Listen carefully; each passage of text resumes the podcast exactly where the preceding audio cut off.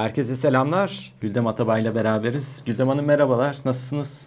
Merhabalar Sinan Bey. İyi, iyiyiz valla. Sizler nasılsınız? Yaz, hava güzel. Biz ne kadar ekonomide sıkıntılı olsak da en azından hava güzel bu, bu taraflarda. Evet, havalar ısındı. Güneş var. içindeyiz. Güldem evet. Hanım sizinle normalde pazartesi program yapacaktık. Çünkü takvime göre pazartesi günü enflasyon açıklanıyordu. Bu sefer çarşamba günü açıklandı enflasyon. Pazartesi günü ENAG açıklanmıştı. ENAG'a göre tüketici enflasyonu aylık bazda %8'deydi. Yıllıkta ise %108'deydi. TÜİK bugün açıkladı. TÜİK'e göre aylık enflasyon 3.92. Öncelikle siz genel tabloyu nasıl değerlendiriyorsunuz? Özellikle bugün açıklanan TÜİK'in verilerine baktığımızda geçtiğimiz de aylarda da çok tartışmıştık ancak detaylarda ne gördünüz? Yani bir kere piyasa beklentisi 3.91'di. Ee, buna yakın gelmiş durumda. Hani o açıdan sıkıntı yok ama piyasa beklentisi niye 3.91'di? Enag'ın enflasyonu, İstanbul enflasyonu elimizdeyken. Bir kere bu doğal gaz fiyatlarındaki e, düzen diyeyim ya da kumpas diyeyim neyse o devam ediyor. Devam edeceğini de anlıyoruz. Dolayısıyla nereden baksanız bir kere bu 3.91, 3 kaçtı? 3.92 olarak açıklanan herhalde 0.8-0.9 puan işte hadi bir puan diyelim e, 4.92 5 sınırında olması gerekiyordu. Hani doğalgaz fiyatları doğru bir şekilde ya da eksi olarak o şekilde yansıtılmasaydı. Hani o belki ilk not olur. E, o zaman da yıllık enflasyonda biz düşüş değil 12 aylık enflasyonda yükselme döneminin başladığını görecektik. Hani bu bir şey. İkincisi aylık enflasyon içinde bir kere çekirdek enflasyon C endeksinin %46-62'den %47-33'e çıkması önümüzdeki aylar için enflasyon baskılarının yeniden artmaya başladığını e, haber veriyor bize. Hatırlayalım işte 12 aylık ortalamada %55'ten %46'lara 47'lere kadar gerilemişti. Şimdi tekrar benzer seviyelere yükselecek. Dolayısıyla manşet enflasyon dahi e, bu 38 rakamlarda kalmayacak. Bir de tabii e, hani lafı uzatıyorum bu yeni ekonomi yönetiminin gelmesiyle işte rasyonel politikalara dönüş beklentilerde bir e, iyileşme oldu. Bu beklentiler sadece faiz artışı değil tabii. Hani kurumsal anlamda bir taraftan Merkez Bankası'nın özelliğinin tesis edilmesi, bir taraftan da TÜİK gibi e, herkesin işte bu ay memur, emekli zamları bütün bunlara endeksli. Oradaki doğru veri setinin, inandırıcı veri setinin açıklanması yönündeydi. Şimdi bakalım bunu nasıl anlıyoruz? Bir doğal gaz fiyatı elimizde eksi. Şimdi yıllık bazda ki enflasyona bakarsak konut fiyatlarının %14.76 artması son 12 ayda en azından benim yaşadığım bölge için gerçekçi değil. Hani Türkiye'ye ait konut e, endekslerini sahibinden.com'un Betam'la yaptığı çalışmadan izliyoruz. Merkez Bankası'nın kendi endeksi var. Hani TÜİK'inki bunlara uymuyor. E, ulaştırmanın %20-75 artması bana çok gerçekçi gözükmüyor. Hazi, yani aylık verilere göre dönelim. E, giyim ve ayakkabı harcamalarının yüzde bir buçuk civarında artması ben çarşıya çıktığımda bana hiç gerçekçi gözükmüyor. E, eğlence kültür harcamalarının işte bugün sinema bileti fiyat fiyatı e, İzmir özelinde en azından 100 TL. Hani aylık yüzde 2.2 artması e, yıllık yüzde 43'lerde kalması bana gerçekçi gözükmüyor. Gıda fiyatları enflasyonu aylık yüzde 3. E, hani bunun gerçekçi olup olmadığını tartışmıyorum şu anda ama Haziran ayındayız. Haziranda bizim alıştığımız eksi gıda e, fiyatları enflasyonu görmek. Bu bile enflasyonun nereye doğru gittiğini, ne kadar yapışkan hale geldiğini e, gösteriyor. Dolayısıyla e, hani o yenilik, e, rasyonel politikalara dönüş yenilik e, kararının açıklanmasının altını en azından TÜİK e, verisi içinde doldurulmadığını görüyoruz. Hani TCMB'yi çok tartışıyoruz ama TÜİK bence bir e, hayal kırıklığı oldu. Ha ne oldu? Zaten yönetim değişmedi. E, niye işte bayram sonunda üç gün bekledik sizle yayından önce de konuşuyorduk. Hani acaba esprisini yapıyorduk ne tartışılıyor orada diye. E, gerçek verileri verelim mi vermeyelim mi üç gün düşünmüşler. Demek ki e, eski düzen eski tas eski hamam devam etmeye karar vermişler. Ama ne yazık ki işte ücret artışları bu veriler üzerinden yapılıyor. Bayağı bir gasp edilmiş oluyor insanların hakları dolayısıyla. Tam da onu soracaktım. Hem ücret artışlarını hem de ekonomi yönetiminin, yeni ekonomi yönetiminin geldikten sonra yaptığı açıklamalara baktığımızda bir enflasyonist baskıdan söz ettiklerini gördük. Merkez Bankası'nın tarafına baktığımızda yeni dönemde Merkez Bankası'nın zaten yapması gereken enflasyonla mücadeleyi ön plana getireceklerine dair açıklamalar da gördük. Bunları yaparken sanıyorum sorunun tam olarak doğru teşhis edilmesi yani enflasyonun doğru olarak ölçülmesi gerekiyor ki doğru mücadele edebilsin değil mi? Tabii tabii aynen öyle. Yani e, eğer bugün e, Mafi Hoca da yazmış, hani hiç başka da fazla değinmemiş e, işin detayına. Eğer siz ölç, ölçümde hatalı yapıyorsanız e, o zaman ölçtüğünüz eğer düşük kalıyorsa mücadeleniz de başarısız oluyor dolayısıyla. Şimdi biz faiz artışı ilk faiz artışı 650 bas puanla geldi. Beklentinin altında kaldı. Bunu beğenmedik ama dedik ki hadi duralım daha hani susmadık ama hani duralım bakalım kademeli faiz artışından bahsediliyor. Çünkü gerçekten finansal piyasalarda bir anomali var özellikle finans sistemi bankacılık üzerine eklenen yüklerde. Demek ki yani bu bu şekilde düşünülmüş. Ee, hani o, o onun onun eğer üzerine ne kadar çıkılacak 15'ten 25'e mi çekilecek 30'a mı çekilecek şimdi bunlar tartışma konusu. Siz eğer hani bana göre enflasyon sene sonunda resmi verilerle %55'ler civarında olması makul gözüküyor. İşte bu hem çekirdek enflasyondaki hem üretici fiyatlarını konuşmadık. Oradaki aylık artış oldukça yüksek. Hemen bir maliyet olarak yansıması bekleniyor. Eğer enflasyonu doğru düzgün ölçemiyorsunuz o zaman faiz artışı e, kısmınız işte bu TÜİK'in açıkladığı veriye göre yapılır. O zaman da siz reel bazda yine negatif reel faiz aslında veriyor olursunuz ve insanlar tüketmeye devam ederler. Ee, arkasından yapılan işte asgari ücret artışı 2-3 e, ayda evet eriyor ama hani emeklilerin memurun hadi memura bir düzenleme yapıldı önemli bir düzenleme ama emekliler hani 3,5-4 milyon emekli var. Hani onların hayatlarını karartmış oluyorsunuz ve güven güveniliniz kalmıyor yine yani hani ölçüm hatalıysa ona hani hastalığın teşhisi yanlışsa verilen ilaçta tabii ki eksik ya da yanlış oluyor. Yani çok da tartışacak bir şey yok. İlkin açıkladığı enflasyon ve ekonomi yönetiminin uygula, uygulamak istediği politikaları göz önünde bulundurarak hem de bu hafta içinde şöyle bir gelişme oldu. Merkez Bankası Başkanı dövize müdahaleyi artık keseceklerini söyledi. Aynı gün içerisinde kamu bankaları tarafından piyasaya 2.3 milyar dolarlık bir müdahale yapıldığı görüldü. Yetkililer buna karşılık olarak KKM dönüşlerinden kaynaklı olarak likidite açık. Dolayısıyla bu e, işlemin yapıldığını söylediler. Şimdi yeni ekonominin yönetiminin gelmesiyle beraber özellikle bu ilk aylarda, ilk haftalardaki süreçte koordinasyonda, iletişimde neyin nasıl yapılması gerektiğinde bir sıkıntı var mı size göre? Ya var gözüküyor hani böyle bir patlama şeklinde değil e, bir takım adımlar atılıyor ama adımlar ürkek atılıyor e, kalıyor. Neden? Hani bu bir koordinasyon sıkıntısı mı yoksa eski anlayışla bu yenileşme, rasyonel politikaları geçme tarafları arasındaki bir çekişme mi? Ee, hani ben koordinasyon sorunu yerine bir çekişme sorunu olarak yorumluyorum bu e, durumu. Neden? Çünkü işte bu bir kere protokol işte hazine ve bankalar arasında imzalandı, kamu bankalar arasında. Bankalar kime bağlı? BDDK'ya bağlı, düzenleme denetleme. Onun başında kim var? Eski Merkez Bankası Başkanı Kavcıoğlu var. Şimdi bu iptal edilmiyor. E, iptal edilemiyor demek eğer Şimşek bir hazine ve maliye bakanı olarak bunu iptal ettiremiyorsa orada bir sorun var demek. Bir, bir, bir yerde bir direnç var. O direncin de Kavcıoğlu temsilinde arkasındaki ekip olduğunu düşünmek çok e, hayalcilik olmasa gerek. O yüzden böyle bir rasyonel politikalara geçiş ağır aksak e, oluyor. Hani elle tutulan bir takım şeyler var. Mesela faiz artışı miktarını az bulduk. Enflasyon yükselme eğilimindeyken ki Merkez Bankası kendisi bundan bahsediyor. Aynı faiz artış metninde. 650 bas puanda başlamak yetersiz o ilk çıkan faiz artışı metni e, PPK kararının içindeki metin oldukça zayıf bir şey söylemiyordu ama hani eski saçmalıklar çıkmış.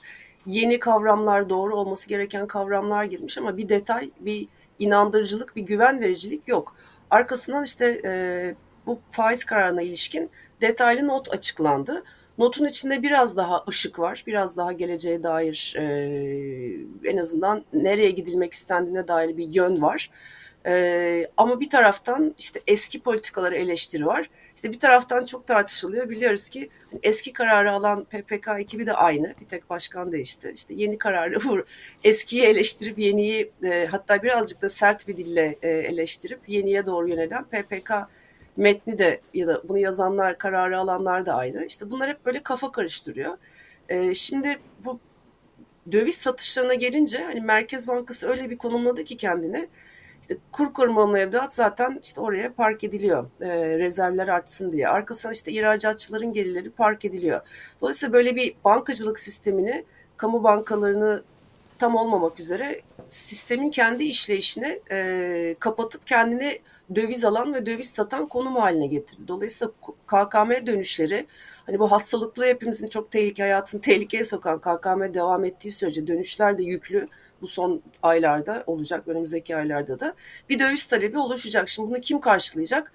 Eski düzende kamu bankaları aslında yeni düzen e, tam olarak yeni düzen olamadığı için Merkez Bankası'nın karşılaması gerekiyor.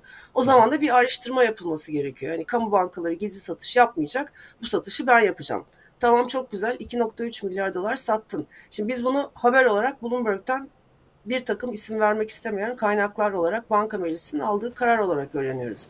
Merkez Bankası bunu niye ilan etmiyor aldığını sattığını tekrar? Hani bu çok basit bir adım ve yapılabilir. Evet o sözleşme hazineyle protokol, e, kamu banka arasındaki protokol iptal edilmedi. Ama en azından işi şeffaflaştırabilir. İşte bunlar gelmiyor. Gelmedikçe benim kafam karışıyor, bulanıyor daha doğrusu. Hani bu, bu iş nereye kadar devam edecek? E, şüphelerim azalmıyor, e, yerinde kalıyor. Hani artmıyordu ama yerinde kalıyor. Olumlu olarak algılayamıyorum yani bu tür e, böyle sağından solundan dolaşılan iş yapmayı hala henüz. Bir yandan da bu ortadaki döviz ihtiyacını karşılamak için farklı alternatifler değerlendiriliyor. Yine Bloomberg'de dün çıkan bir haberde yine Körfez ülkelerine bir ziyaret düzenleneceği ve oradan e, Cumhurbaşkanı evet. Erdoğan da katılacağı 25 milyar dolarlık e, bir kaynak sağlamaya çalışacağı belirtiliyordu. E, bir rahatlama yaratır mı? Siz nasıl bakıyorsunuz? Diğer taraftan e, Danske Bank'ın e, raporu vardı dün tek ülkeye bağımlı kalmanın iyi olmayacağı anlatılıyordu. Oradaki vurgu da Birleşik Arap Emirlikleri'ydi. Tabii Katar'ımız var. bir de neden Birleşik Arap Emirlikleri'ne kalalım. Hatta bugün Ulaştırma Bakanı'nın açıklaması var. Ee, İzmir Limanı e, özelleştirmek için de Körfez ülkeleriyle görüşmeye başladık diye. Ee, yani benim anladığım bütün bu seçim sonrası Mehmet Şimşek'in gelmesi, yapılan açıklamalar, e, açıklamaların bazılarının yapılmaması, kulis haberleri olarak duyulması, işte bu faiz artışının yapıldığı gün Cevdet Yılmaz'la Mehmet Şimşek'in e, Birleşik Arap Emirlikleri'nde olması, arkasından Erdoğan'ın NATO toplantısının hemen sonra e, Körfez turuna çıkması, yani faiz artışı, piyasaları normalleştirme belli bir e, sıcak para çekmek amaçlı. İşte bugün HSBC'nin raporu var, şirket raporu var. Çünkü hisse senedi tarafı enflasyonla beraber çıkacak. Türkiye'de fırsatlar olduğunu söylüyor. Yani böyle bir e, işte hisse senedine muhtemelen kademeli olarak tahvil piyasasında işler normalleştikçe oraya bir sıcak parayı o şekilde çekecekler. Ee, ama faiz artışını beklentinin de altında tutarak işte bu TÜİK enflasyona göre hatta işte enflasyona göre bir enflasyonla yarım yamalak mücadele yaparak işte TL değersiz kalacak.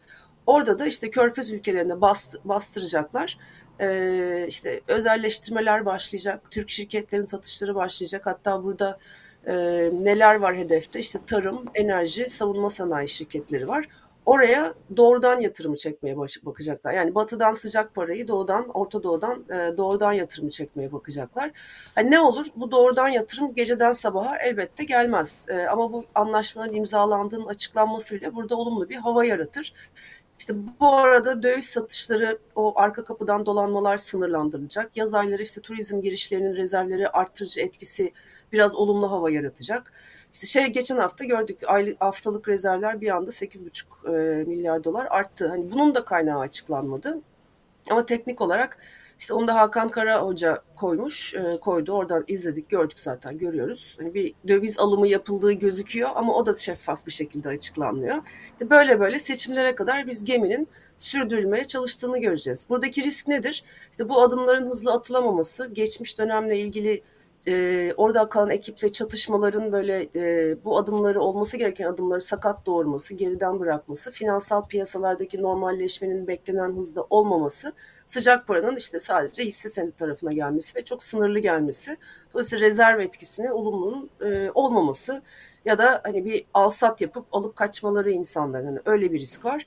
İkinci tarafta da hani Do Orta Doğu'ya şirketleri biraz bana göre ucuzlatma amacıyla, satma, doğrudan yatırım çekme amacıyla böyle TL'de işlerin kontrolden çıkması riski var. Ee, hani 26, 27, 28'lerde tutulması gereken hani 30 ve üzeri e, bir yol kazasıyla kış aylarındaki olası bir takım negatif e, işte ödemeler dengesi krizine bağlı hani finansman ihtiyacının yoğun olduğu, daha yoğun olduğu turizm gelirlerinin daha düşük olacağı dönemde hani ipin ucunu TL'de kaçırma riski var. Al yaşayıp göreceğiz. İzliyoruz her gün. Sanıyorum bunlara paralel olarak e, HSBC'nin raporunda benim de dikkatimi çeken bir bölüm. E, politik dengelenmenin geçici ve kısa süreli olmasını bekliyorlar. Evet, evet, evet. Neden? Çünkü aklımızda hep şu var hepimizin. Daha hani seçimden sonraki T0'dan itibaren alırsak. Evet Mehmet Şimşek geldi. Evet bir takım sözler verildi. Önden pazarlıklar var. Ama eski deneyimler hani bu enflasyon yapışkan olması gibi çok yüksek, çok kalıcı bir enflasyon kalırsa onunla mücadele çok daha zorlu oluyor. Faiz arttırmak sadece yetmiyor. Mehmet Şimşek geldi. E, tamam güvenlik harika. Bir, işler harika gitmiyor. Çok hızlı gitmiyor. Çok şeffaf ve inandırıcı gitmiyor. İki, her zaman Erdoğan orada. E, yerel seçimlerden sonra işine gelir mi gelmez mi e, onu orada tutmak. E, önünde bir dört sene kadar e, rahat e, top alanı olmuş oluyor Cumhurbaşkanı adına. E, o zaman Mehmet Şimşek değil bir e, nebati tipli bir bakan daha atayıp başka türlü işlere yönelebilir mi tekrar Türkiye ekonomisinde maceracı? E, bunlar akla geliyor. O yüzden de bu istikrar hazır varken hani vur kaç Türkiye'de işte faiz arttı biraz daha artacak. E, neler olacak? Hani bunlara e, bakıyor insanlar. E, uzun vadede kimse konuşmuyor. Yani uzun vadeli bir yatırım e, batı sermayesinden gelmiyor uzun vadeli yatırımı doğudan Orta Doğu'dan çekmek için işte TL'nin değerini düşürüyorlar. İlişkiler daha grift, daha farklı, şeffaflıktan uzak. Hani doğrudan yatırımın nereden geldiği önemli mi? Önemli. Yani bu şirketlerin geleceği açısından önemli. Bence önemli. Bu arada Bloomberg'un dünkü haberinde ilginç bir not da vardı. Diyor ki Körfez ülkeleri daha önce Mısır'da uyguladığı gibi Mısır'a da çok ciddi yatırımlar evet. ve paralar sağlamışlardı. Mısır'da talep ettiği gibi Türkiye'den de derin ekonomik reformlar talep edebilir diyor. Biz hemen Bloomberg'in birkaç ay öncesinde Mısır'la ilgili yazdığı bir habere baktık. Orada der, derin ekonomik reformlardan IMF reformlarını kastettiğini gördük oradaki haberde de. Ee, bakalım bu noktada ne olacak? Yani e, şimdi doğru hani o, o, o haberler var bir taraftan bunu yazıp söyleyenler de vardı seçimden sonraki dönemde hani Mısır gibi hani yapılabilecek onunla sınırlı. O zaman biz ne anlıyoruz? Bir hani Mehmet Şimşek'in kalıcı olabileceği konusunda şüphelerimiz var. İki Mehmet Şimşek Hazine ve Maliye Bakanı e, dün Doran Hoca'nın e, sanıyorum e, Independent Türkçe'de bir e, mülakatı vardı. O da vurgulamış hani hepimizin aklındaki şeyi. Türkiye ekonomisindeki sorunları hani o derin reformların yapılması için bir ekip gerekiyor. Bu sadece işte finansal piyasalar, vergilerle ilgili değil artık işte sanayi, teknoloji, üretimi, eğitim, dünyada rekabetçilik, e, işte tarım tarafında yepyeni bir e, düzen kurulması, e, hani ihracat, ithalat politikasını değişti, enflasyon yaratan aslında Türkiye'deki arz sorununu çözen yani üretim için ithalata bağlılığı azaltan reformların yapılması bütün bunlar böyle hani tabii ki hukuk reformundan da başlayarak ya da onu da içine entegre ederek o ekip yok. O yüzden eğer derin reformlardan bunları anlamamız gerekiyorsa bunlar olmayacak, olamayacak. Çünkü öyle bir kadro yok. Görüyoruz işte Mehmet Mişek var, Gaye Erkan var. Ee, belki etrafında bir iki üç tane daha isim var. Ee, yani danışmanlık ya da e, mentorluk yapan. Ama onun dışında aynı isimler aynı şekilde o danışmanlar kadrosu sarayda yerinde henüz ve hala. Yani ne zaman devreye girerler bilmiyoruz. Ee, yani o, onlar beklenmedikçe geriye elimizde. İşte faiz arttırmak, enflasyonla mücadele eder gibi gözükmek, bir miktarda yol almak. Ama sonuçta işte enflasyon bir yerde yapışkan hale gelecek. Finansal piyasalardaki bu akıl almaz önceki dönemin adımlarını geriye sarıp akışkanlık kazandırmak, işte vergi artışlarıyla bütçe açığını %8'e 9'a gittiğini bildiğimiz bütçe açığını daraltmak ee, en azından bu sene olmasa bile 2024-2025 projeksiyonları o da yaz sonunda orta vadeli mali planla çıkacak. Ee, hani o, o tarafta adımlar atmak tam bir IMF reçetesiyle hani bu ödetmek ve dışarıdan sermaye çekmek ama Türkiye'nin gerçek e, problemlerine uzun zamandır dokunuldu, dokunulmadığı gibi e, bu dönemde de bu AKP döneminde de ya da bu Erdoğan hükümeti döneminde de dokunulması bu kadrolarla beklenmiyor. Hani dediğiniz doğru Mısır'ın uyguladığı, uygulattırılan e, modelin hani adı IMF olmadan onun gibi bir şeylerle işte burada sermaye çekilecek ve yapısal sorunlar olduğu gibi devam edecek. Burada önümüzdeki dönemde bir belki demin söylemeyi unuttum. Ee, bu ay sonu 27 Temmuz zannediyorum enflasyon raporu çıkacak. Hani orada Gaye Hanım'ı ilk defa konuşurken bir şey anlatırken göreceğiz. Hani o önemli bir dönemeç. Orta vadeli mali plan önemli bir dönemeç. Onun ötesine de bu ek- ekonomi yönetiminden fazla da bir şey beklememek lazım. Çok teşekkür ederim Güldem Hanım. Ben teşekkür ederim Sinan Bey. Görüşmek üzere. Hoşçakalın. Herkese,